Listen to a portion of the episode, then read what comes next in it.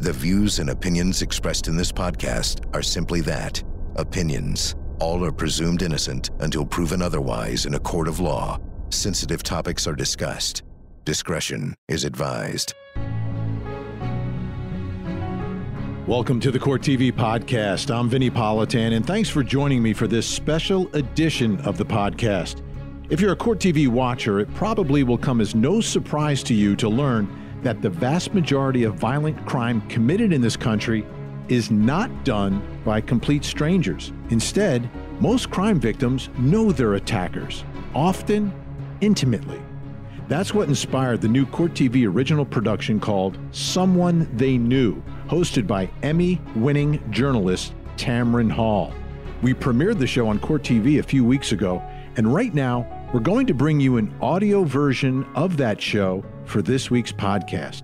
This episode is called Too Close to the Sun, and it tells the story of an acclaimed Atlanta entrepreneur, Lance Herndon, who was found brutally bludgeoned to death in his own bed. Lance lived a high profile lifestyle, making him one of the most eligible bachelors in Atlanta. Could one of his relationships have turned sour enough to lead to murder?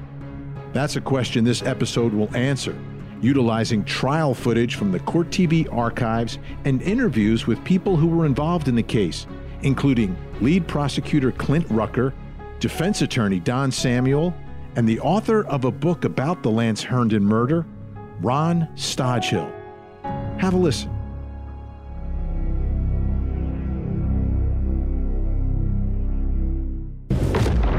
I want to introduce you to Mr. Lance Herndon. Lance Herndon was young, he was attractive, he was an entrepreneur. Lance had three different girlfriends at the same time.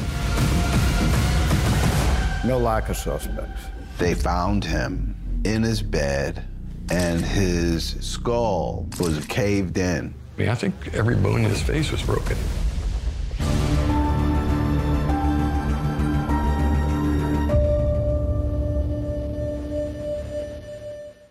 Lance Herndon was a 41 year old entrepreneur and prominent figure in Atlanta. He was recognized for his business achievements in the African American community by countless Georgia based organizations, as well as the George H. Bush and Bill Clinton administrations.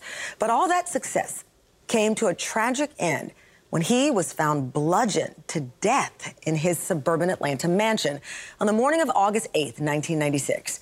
His family, friends, and neighbors were all shocked. No one could figure out who would do this to Lance Herndon and why.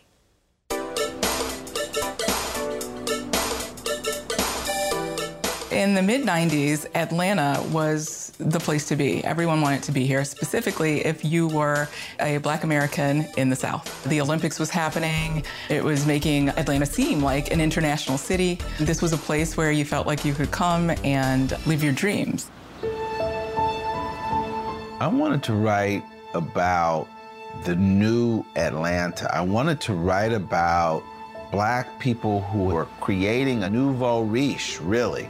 And so I wanted to write a cautionary tale about a Gatsby esque figure who shows up in Atlanta and sort of pays a, a, big price for sort of flying too close to the sun.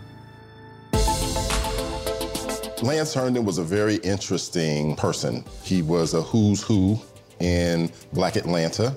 He had achieved a great deal of success professionally. So Lance Herndon was cited by a couple of administrations, the Bush administration, the first Bush administration, as well as the Clinton administration for his entrepreneurship. His company, Access Inc., was one of the fastest growing computer technology companies in the Southeast. He was young, he was attractive, he was an entrepreneur. He had a very nice home, he had lots of cars. He lived his life to the fullest. Lance Herndon was a charming, charming guy. Everybody liked Lance Herndon, you know, women, men. He was kind of a flirt. He really was the sort of guy that everyone wanted to know. So Lance Herndon kept his office in his home. And so he had workers in the home. They didn't have access to the living quarters, but they had access to the office suite. One sort of custom of his was that he would dictate directions to his employees on a tape recorder. He would do it routinely. And so on this morning, those tapes weren't there, and it set off some alarms for the staff.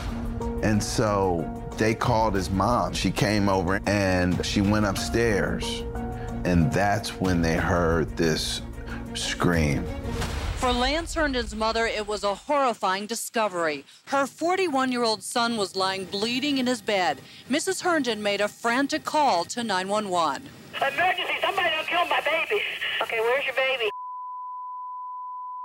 Okay, tell me what's going on. I don't know. I came in the house. He's, he's 40 years old. I found him in the bed. She called 911. When they arrived, they found him in his bed with his arms sort of crossed over him, and he was nude. And his skull was bludgeoned and caved in.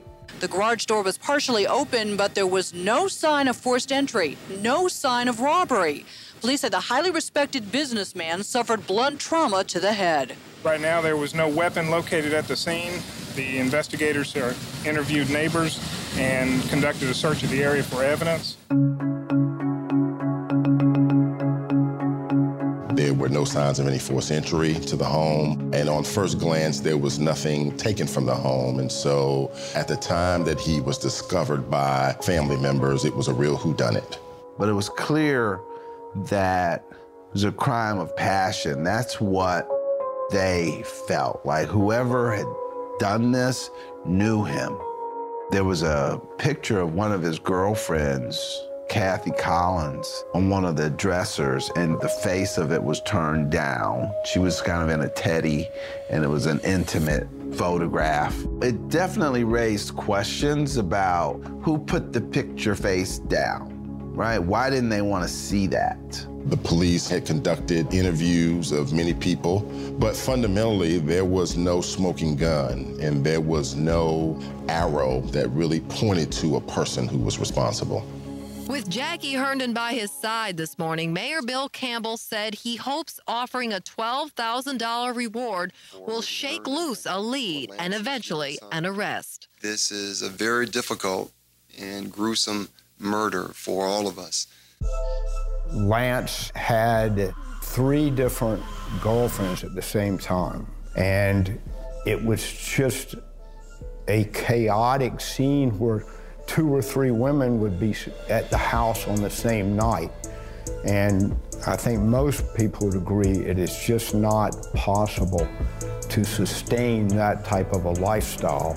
At the same time, he had people that were very angry with him about business dealings. He owed money. He had recently had a, several confrontations about money. He had financial problems. He probably had debts that nobody doesn't even know about. So there were plenty of people who might very well have wanted Lance Herndon dead. No lack of suspects. As Roswell police investigate the crime, Fulton County deputies stand guard in front of the home. The Herndon family has hired more protection because at this point they still don't have a clue about who murdered 41 year old Lance Herndon. I think that people were very surprised in the community that Lance lived in. It was relatively quiet, it was wealthy. They certainly did not see a lot of homicides. Uh, there was a sense that this Roswell Police Department may have been a little over its head. When the Roswell Police Department brought their case to the Fulton County District Attorney's Office for assistance, there wasn't a whole lot there. Well, it wasn't really until the Georgia Bureau of Investigation kind of moved in that it just got that sense that, look, we have this now, let the big boys handle it. Police have no murder weapon, no time of death, and no motive. What they do have is a long list of possible suspects. They begin their investigation by interviewing his inner circle, which consists mainly of women with whom he's intimate. In a homicide case like this, the police look at, at all persons in his inner circle, and certainly the recent divorce uh, between Janine and Lance was something that they looked at very carefully. So the first suspect would have naturally have been his ex-wife, Janine Herndon. She had actually was dating someone at the time. She was able to prove her whereabouts, and they quickly, quickly dismissed that. Talana Caraway was an old girlfriend of Lance Herndon who, at the time of his death, worked in a part time basis uh, as a receptionist in his home office. They were generally known to be very good friends. They shared lots of um, personal details with each other. She actually saw, went to Lance's house that night but it was at a time that was incompatible with the time of death. So she was more or less excluded because of the timeline. The third suspect probably would have been Kathy Collins. That was his kind of girlfriend, the woman that uh, he was seen with the most publicly. She had clothes at his home. They traveled together. I think he viewed her as his someone that he might develop a longer term relationship with. Kathy Collins, who we referred to as Miss Hollywood, she presented like, like some Hollywood starlet. Kathy Collins was at a restaurant near Lance's house with her niece and apparently had stayed at that restaurant for several hours on the night Lance was killed. We thought it strange that she was so near the scene. And when I looked at her bill from the restaurant, it was only a few dollars. Norvell Harris, as I understand it, was a, a business associate of, of Lance Herndon's, who at the time had uh, some complaints and some disputes about financial issues between the two of them. He had made some threat, allegedly, that he would get back at Lance. And then Dion Baugh, who was his mistress, really. He was seeing her. He had been seeing her for a while, had been lavishing her with gifts, and uh, she was married. Dion Baugh was a beautiful young woman.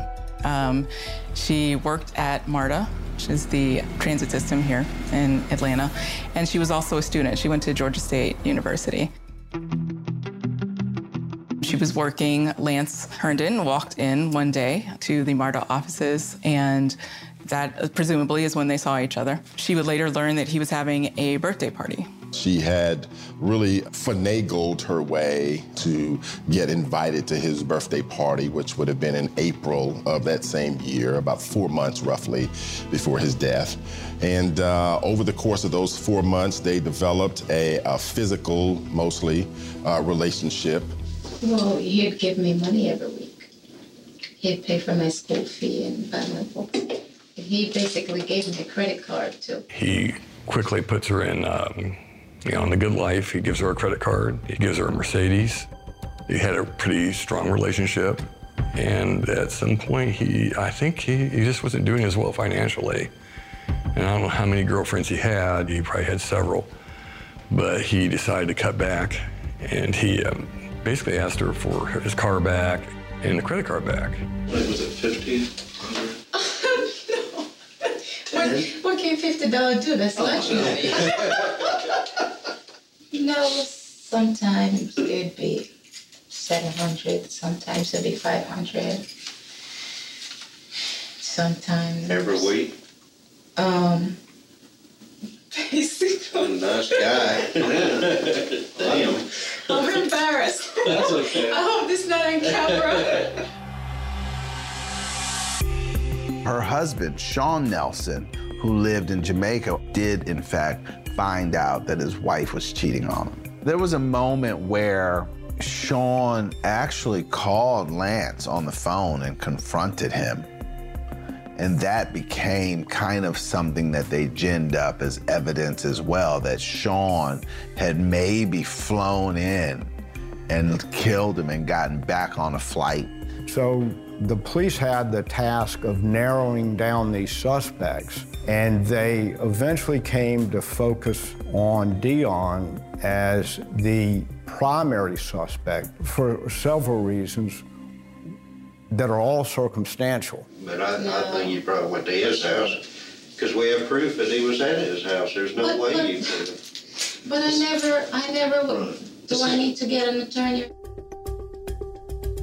The police did not have a good case against Dion Baugh at all, but they did manage to find a single hair from Dion on his body, another one in the bed. There was some skin under his fingernails. Now, none of that really meant a whole lot because, I mean, she was having sex with him. The police had no evidence that Dion was on the scene that night. I mean, obviously there was the uh, DNA, but that's not time specific. So the DNA Uh, of a lover in the other lover's bed is not compelling evidence of when she was there. You left work, went to school, at Ge- what, Georgia State, mm-hmm. till six o'clock. Mm-hmm. Then went up to Norcross, mm-hmm. picked up your ex-husband uh, or your, your husband and your daughter. I guess from the house there. And then what, took them to Hartsfield? And, and yeah, mhm. So about eight o'clock, you're driving back from Hartsfield, and you call Lance. No, because I didn't drive right back. I didn't come right back from the airport. I stayed there wait until they got on the plane, and then and then I came back. Dion Baugh claimed at the time, uh, when she was interviewed by police, that she was actually at home on the night that Lance Herndon was actually murdered. But she also contended that Lance Herndon had come to her home uh, about 9:30 in the evening to bring her a laptop computer for her to use to do schoolwork. He only stayed for a few minutes, and then he left and returned to his home. I've gone over in my mind so many times. I wish I'd let him stay with me. I wish I'd let him stay with me. Did he want that? Yeah, but I don't know. I, I just dropped my daughter at the airport, and I was just kind of depressed. I didn't want to be bothered with anybody. I just wanted to be there by myself. There wasn't an eyewitness at all putting her there. There were no fingerprints. It apparently had been wiped down. I don't think they found any fingerprints. That was enough for them to be very suspicious of her. The big break in the case was when I got a phone call from a lawyer here in town. We learned some very interesting and damaging evidence. For more Court TV, watch it on cable, over the air, Roku, or go to CourtTV.com and stream live gavel to gavel coverage. Catch up on the big moments from our current cases and relive some of Court TV's most historic trials. Court TV, your front row seat to justice. With no hard evidence tying Dion Baugh to the murder, detectives focused on her claim that Lance himself brought a laptop computer to her home on the evening he was killed. Did you know he was coming? Did I know he was coming? Yeah. Yeah, because yeah, he told me that you know if you if you're gonna come over here, I'll stop by there. And I said, well, no, I really don't feel like any company. And then he said, well, I'm coming anyway. And I said, well, okay, when you come and bring the computer, then. And that's when he brought the computer. Did you told him to bring the computer when you needed it for school. hmm Yeah.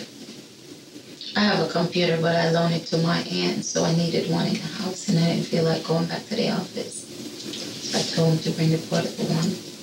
Did the computer have the, the case, the cover to it? No, Nothing. no, no. He just gave it to me just like that. Lance could be really fastidious. He was a guy who never let his laptop computer leave without the bag. And so that computer was found at Dion Baugh's home in a closet without the bag. So the case started to turn on when the computer left that office and wound up at her home. Right now, there's about four people that can that swear that he was at his house working in his office until 10:30. Until 10:30. I don't know what to tell you. I know he came over there, he gave me the computer, and he gave me the credit card, and then he left. They thought they had to lie with the laptop. It looked pretty strong that there was a lie. Still wasn't a lot of evidence about when he delivered the laptop, but it was something. And with the forensic evidence they had, I think their biggest view on that was Lance Herndon was supposedly so meticulous with his cleanliness that he wouldn't have her skin under his fingernails unless he had had sex with her that night or that day, or and he wouldn't have had one of her hairs on his body, probably not even one in the bed. This was a guy who also wouldn't even eat spare ribs with uh, with his hands, you know? I mean, he ate it with a fork, right? This is a guy who showered three or four times a day. There were just certain things that were present in, uh, on, and around his body that would not uh, be expected to be there when you understand he was a person who washed his hands consistently, for instance. The big break in the case was when I got a phone call from a lawyer here in town uh, who represented Sean Nelson, who was the husband of Dion Baugh, that indicated to me that Sean wanted to give me some information about my case. Sean Nelson and Dion Baugh were in the midst of a very contentious divorce here in Metro Atlanta. I had a chance to speak with uh, Mr. Nelson and his lawyer and Mr. Nelson's mother, who had uh, traveled here from Jamaica for the purposes of the divorce trial. And it was during that meeting that we learned some very, very, very interesting and damaging evidence against Ms. Baugh. Dion told the police that she had not been to Lance's house the night he was killed, but Dion's mother in law later told police, no, Dion told me that she was at the house. So the way the state prioritizes that is that's our break. And now we know that she was there, and this contradicts everything else she's told us, and therefore she must be guilty. That statement uh, from the mother in law is what actually got the trial going. Mr. Nelson described for us an argument that he had had with Dion Baugh. And ultimately, that argument led her to say something to the effect of, if you keep messing with me, Sean, I'm gonna beat you upside the head the same way I did Lance. One of the elements of this story is that she could be really jealous. And there was a moment in which she'd come by and she looked through the window because Lance didn't answer the door. And Dion saw Kathy Collins in the house, and Kathy had a nightgown on. And Lance, very cowardly, did not answer the door. Instead, he called the cops. But in the end, they arrested her because she didn't leave. So the next day, she was supposed to go to court, and Lance was supposed to go and sort of get her off to sort of say, big misunderstanding, da da da. And his calendar was always tight, and there was nothing on his calendar. So the thought is, is that she slept with him that night. He went to sleep. She went downstairs and saw that her case, which was coming up the following morning, was not on his calendar, and she was livid. The state had evidence, obviously, of a motive because it appeared that Lance was losing interest in her. The state had some evidence of DNA. They had evidence that she'd been at the house that night. So clearly, there was proximity, there was opportunity, and there was motive. And often that's all the prosecution needs to go forward. The state's case against Dion Baugh was light on evidence, and the evidence they did have was all circumstantial. For a savvy young assistant district attorney, it was the perfect challenge. We're ready to go, Mr. Rucker. You ready Yes, to? Okay, go right ahead. I have been given the responsibility of presenting to you the case of the state versus Mrs. Dion Andrea Baugh. The evidence will show you that on August the 8th, Ms. Baugh was very angry. She confronted Mr. Herndon and she killed. Clint Rucker had that rare combination of really great street sense and intuition with kind of a real knowledge of the law and how to blend that in extraordinary ways with very little evidence at times. One of the things that you will not hear from in this case is an eyewitness. There were no eyewitnesses to this crime. And although the investigation in this case was thorough and it was exhaustive, you will not see the murder weapon. The police were not able to recover it. It will be the inconsistent words of the defendant and the inconsistent actions of the defendant that will prove her guilt beyond a reasonable doubt. This woman has been laboring under these accusations, under these innuendos, for six years of her life. And to this day, the state cannot tell you a time of death for Lance Herndon. They cannot tell you a murder weapon that killed Lance Herndon. They have no fingerprints of my client. They have no blood evidence related to my client. The defense pushed back by saying, look, Lance Herndon absolutely was a man about town. But within that, there were a lot of people that didn't like him. He had a lot of money floating around and debts that he owed. The Dion Baugh wouldn't have been the only woman who was scorned. I mean, that Lance Herndon kind of had a mark on him. They don't know if Lance Herndon was murdered by one of his other girlfriends, and I'll tell you in a minute, by a jealous husband of any number of women he was dating, whether he was killed by somebody that was mad at him in conjunction with his business, in conjunction with his nightclub, in conjunction with his loans. They don't know.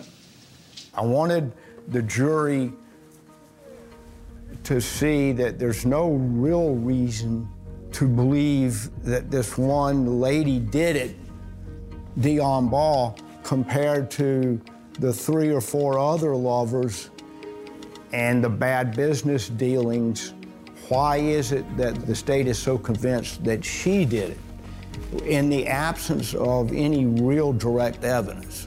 As you step on into the room there, you see the victim laying there. You can readily see that he had been bludgeoned very severely. The blood spatter on the wall showed that he had been struck numerous times. The first blow was to the back of the head. He was sitting on the bed. That blow it by itself, if it came down hard enough, would have killed him, because that's the softest part of the skull. But after that, she just battered his face at least 10, 12 times with blows that pretty much devastated it and made it, you know, very personal. How did you set up the interview of Miss Baugh on the 17th? Um, we called her and asked her to come to the office to talk to us. Did she agree to do so? Yes, sir. If I'd known I was going to go on camera, I'd look better. Oh, that's okay. At that time, who were suspects?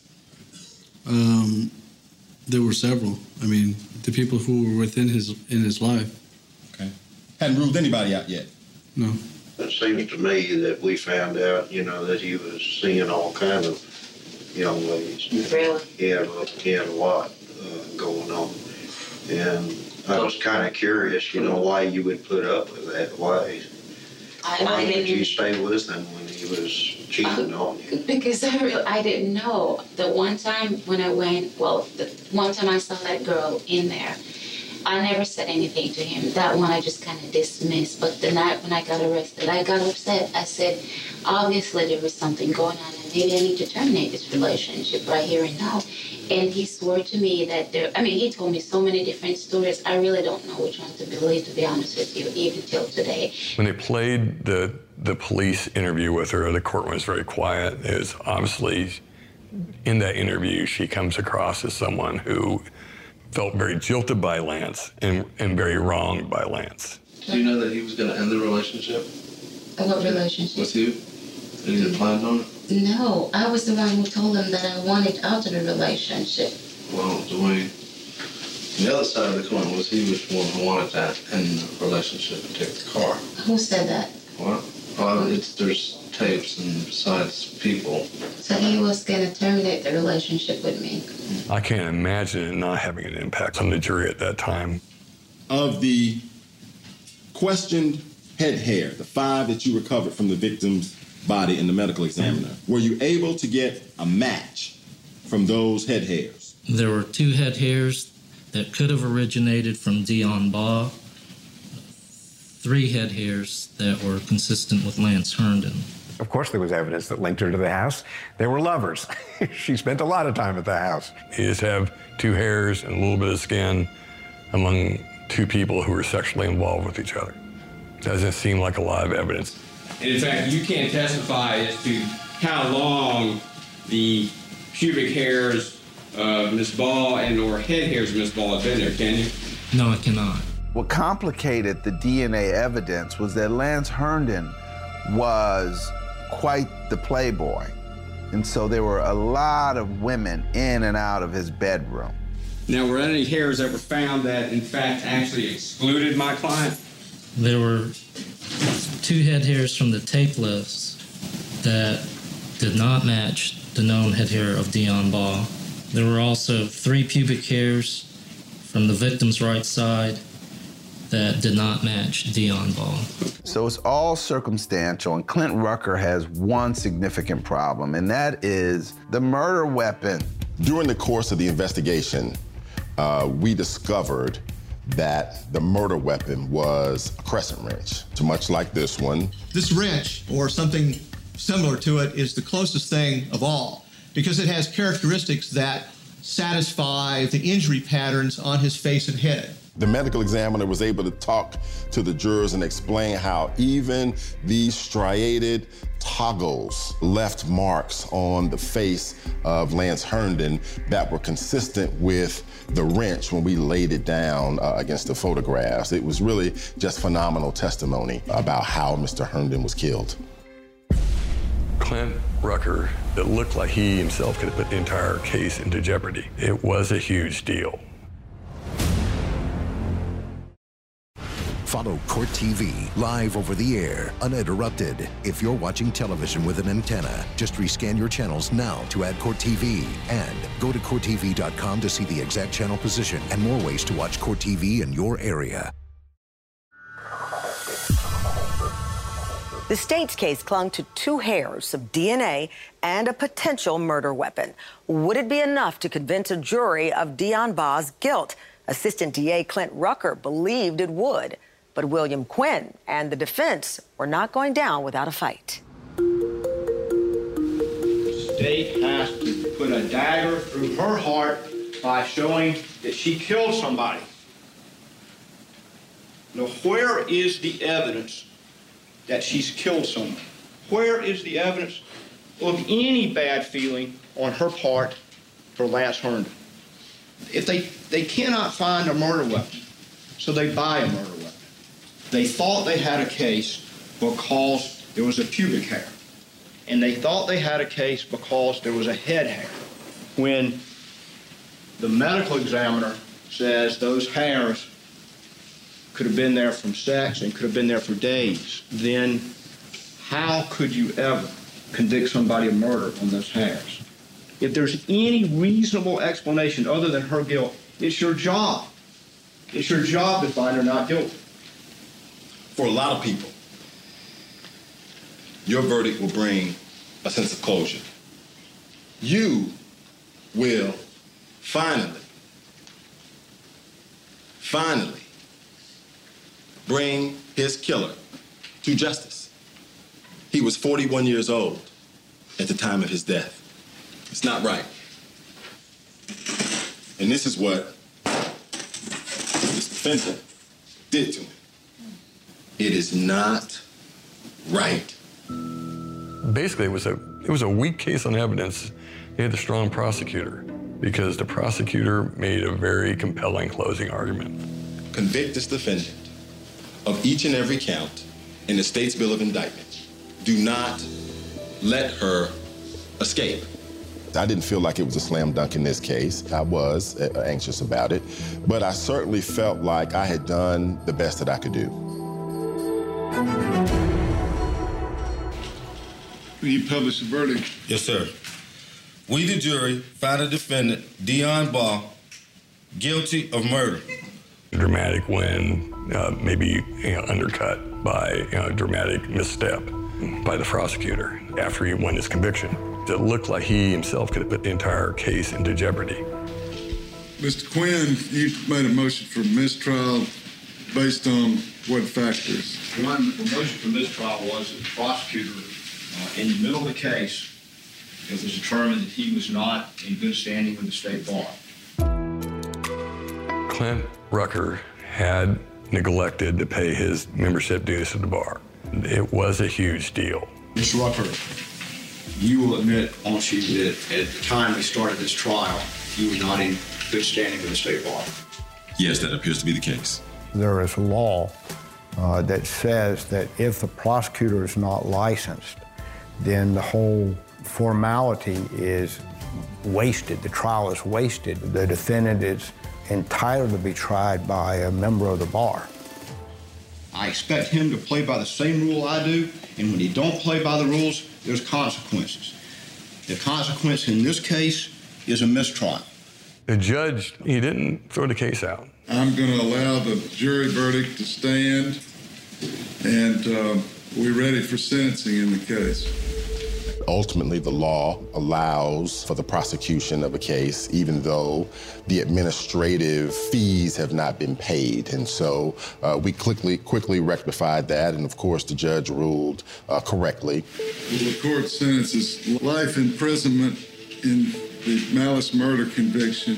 Dion was sentenced to life in prison, and off she went.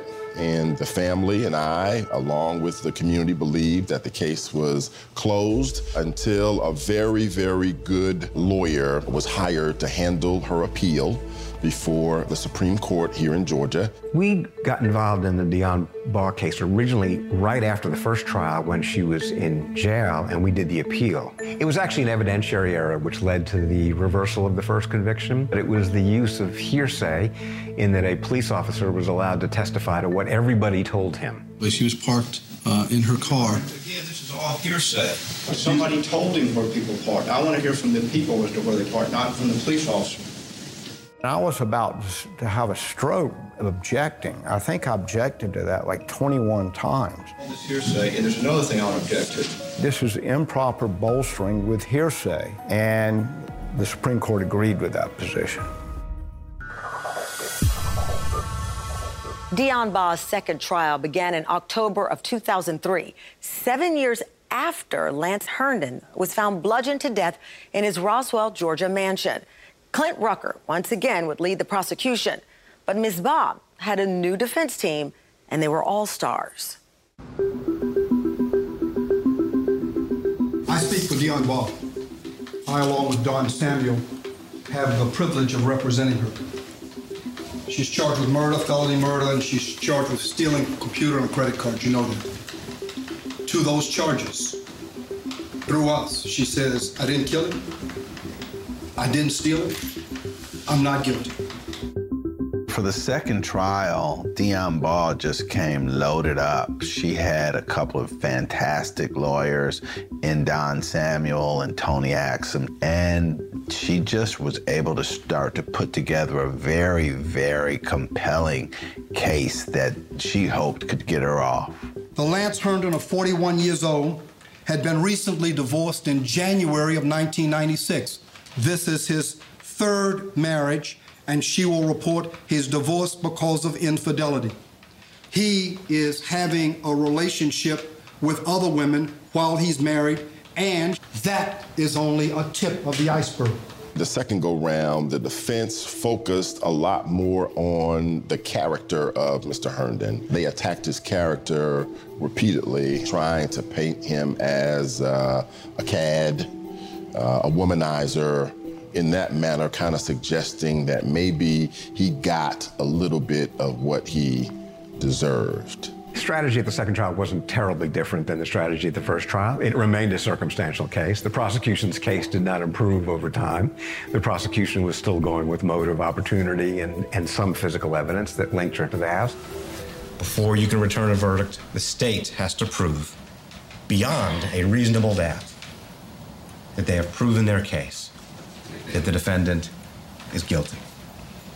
I will submit to you when you consider the evidence in this case, when you consider the lack of evidence, and when you consider contradictions in the evidence, that they have not even met the preponderance standard. They have not even proved that it's more likely than not.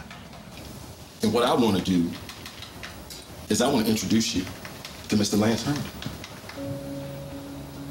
The state's case really required the jury to forfeit the beyond a reasonable doubt standard and just say it had to be her because we haven't seen any good alternatives. I got a note just a few minutes ago, and um, that says Judge Baxter, the jury is hopelessly deadlocked. Signed by the foreperson, and I'm gonna bring them out, declare a mistrial, and I guess we'll uh, start over.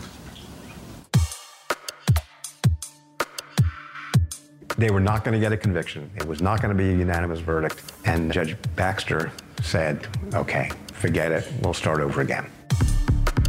I think most defense lawyers would tell you if the client walks out of the courtroom the same door that you walk out of, it's a win. Of course, you know, the downside is you got to start trial number three. I was prepared to go back to trial a third time until the untimely death of Special Agent Sam House from the Georgia Bureau of Investigation. He was the person who processed the Lance Herndon crime scene. The testimony that he provided could only have been provided by him. And so, with his death, we were automatically put in a position that led us to conclude that we would have to compromise and make some offer in the case, something that would perhaps hold her accountable with a sentence that was less than a life sentence. She knew her life wasn't coming to an end, and she made, I think, a rational decision, whether she's guilty or not. I'm not a judge. She said, I'm willing to accept that offer and put this behind us. So I'm going to accept the plea and sentence you uh, according to the recommendation and the agreement between the parties in this case. After eight years, Dion Baugh admits to the judge for the first time that she killed her former boyfriend, prominent Roswell businessman Lance Herndon. Mr. Herndon's family were in agreement with us to resolve the case in this manner.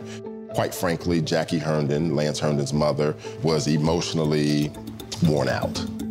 She took a plea of guilty to a lesser charge of manslaughter and received a 10-year sentence. I'm just glad for it. It's no closure, but at least it's ended.